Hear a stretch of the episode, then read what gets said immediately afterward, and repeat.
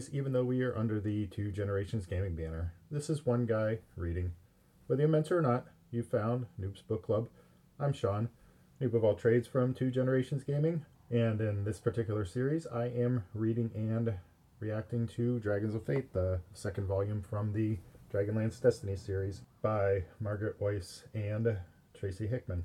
In this particular episode, I'm going to read through chapters 25, 26, and 27. This episode was supposed to come out yesterday, but Friday ended up being busier than Fridays usually are. I had a doctor's appointment. I went to Aiden's soccer game. I came back. I took Quinn down to the spaghetti supper because we thought some of his friends might be there. They weren't, but he still had some spaghetti. I had a good salad. And Liam picked him up, brought him back home, and I ended up going to the first half of the football game down at Mahar. Then yesterday, Christine felt sick, so she spent the whole time in the bedroom, which is my recording studio. So I didn't get a chance to come up yesterday and record. But I'm recording today. I'm releasing today. Better late than never. We'll get back on schedule for Wednesday with episode 10. For now, episode 9, chapters 25, 26, and 27. Chapter 25. Huma fell asleep next to Gwyneth, holding her. She stays awake, determined to protect him, since once the battle happens, he will most likely die. He smiles in his sleep. She feels such happiness that she wishes it will last forever. The happiness lasts only moments. Having somehow managed to doze off, the sounds of massive leathery wings wakes her up. And Immolatus. Huma stirs, but she hushes him back to sleep. She dresses and leaves him, running out to the battlements. Fearing a battle, she sees no movement among the troops. Instead, Immolatus flies above, diving directly at the tower with an intent to attack. She runs back to raise an alarm. Immolatus' roar shakes the tower. The dragon dives into the courtyard and unleashes a breath of fire on the doors. Impervious to attack, he does little damage. Gwyneth again looks for backup. Nothing. No other dragons, no goblins, literally nothing. What is this dragon up to? In spite of her delay, word travels quickly through the tower. Drums beat the warning and call to arms. Immolatus pays no heed. Continuing, Immolatus pays no heed, continuing his assault with fire and then his claws. The doors bend under the assault, but they do not break. Men shout and get ready for the battle. She realizes that Huma will be awake and must go to him. When she finds him, he's trying to prepare for battle. She helps him, and he excitedly proclaims, Battle! Not so fast, cowboy. It's just a dragon. What the fuck? He's trying to destroy the gate, and with it, the temple they both work out together. Huma is ecstatic. They try to gather. Destina nor Raistlin are in the rooms. Only, Ma- only Magius, but they don't want to disturb him if he's casting a spell. She asks about warning Titus. He says there's no time. Follow me. He leads her down a corridor into the Order of the Clerists private staircase. It leads directly to the altar without having to mingle with the common folk. He tells her a story about himself, Magius, and his sister exploring it and getting in trouble.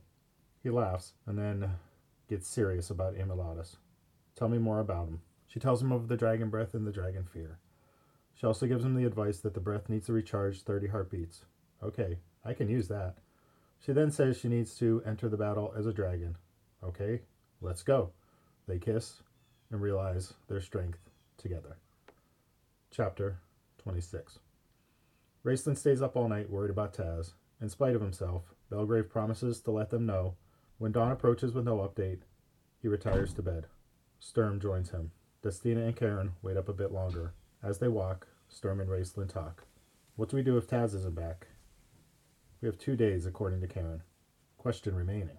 Raistlin plans to cast a sleep spell on Destina and send her and the gem back with Kairn. As they talk, the dragon attack happens. This is all wrong, says Raistlin. And yet, it happens. They run to the parapet to scout what actually is happening. They see only the dragon. Raistlin again insists that this is wrong, unless. what? Unless Magius used the orb. But Magius is supposed to die before using the orb, unless history's been changed. Sturm hears the call to arms and answers it. Raistlin wants to check on Magius. They stumble on a dead man, garroted. Also, bloody footprints lead to Destina's room. Okay, new plans. Sturm will go to Destina. Raistlin will check the room for intruders. He finds her door unlocked, but the room is empty. When he turns back around, he bumps into Magius. Magius hasn't used the orb, but he becomes excited about the impending battle. He has a scroll with a strength spell that Raistlin can use in the battle. Raistlin is far less enthusiastic, because this is all wrong.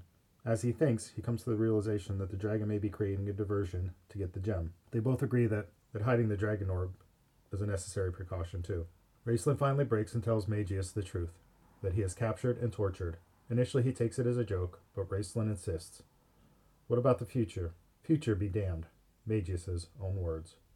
Magius thanks him for his honesty, but he refuses to live in fear. If we fear death enough to stop living, then we are already dead. He asks Raistlin not to tell Huma.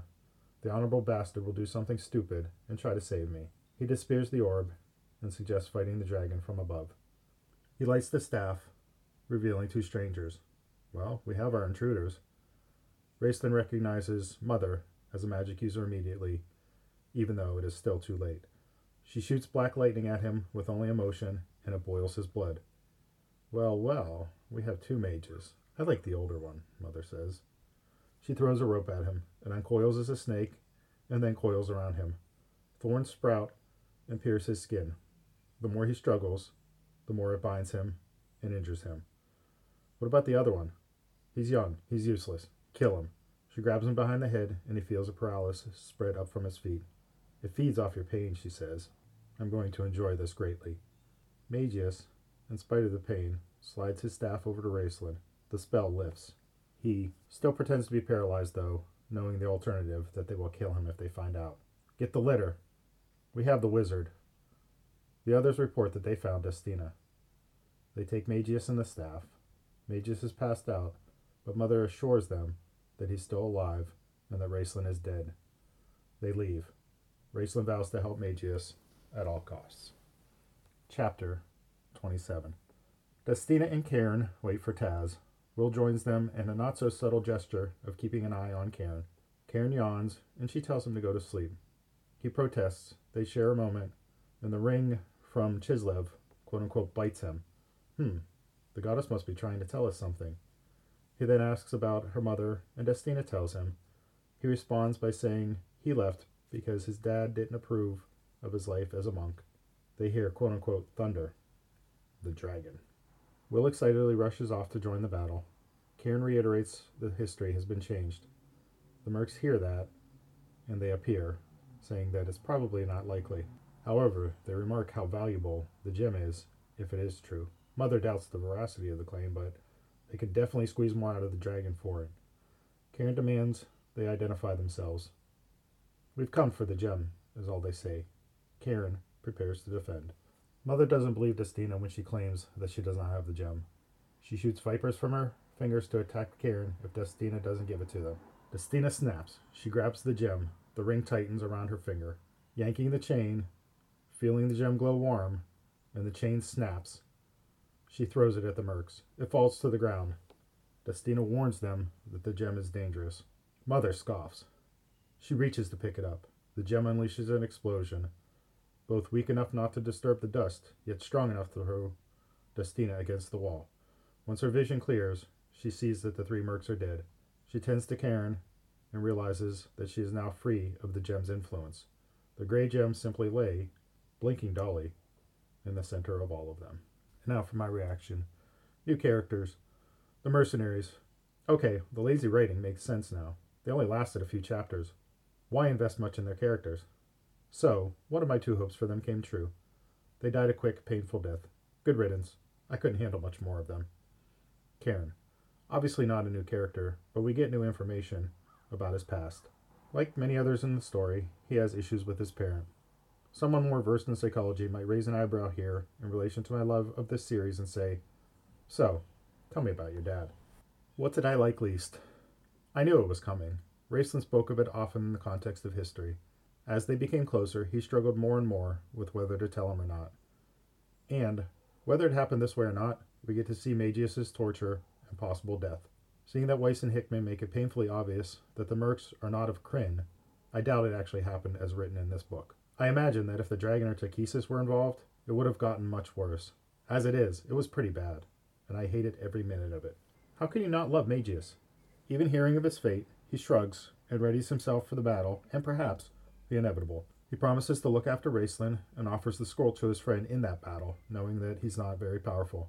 When faced with the mercs, he immediately throws himself into the path of danger. Even bound by the thorns, he thinks of Raistlin and uses the staff to break the curse. What's not to love here? So, the torture makes me hate the mercs more. I also felt very uncomfortable during the scene. Look, I know his death is coming. I keep hoping that happens off screen, so to speak. Raistlin gets his goodbye, they return to their time, and history proceeds.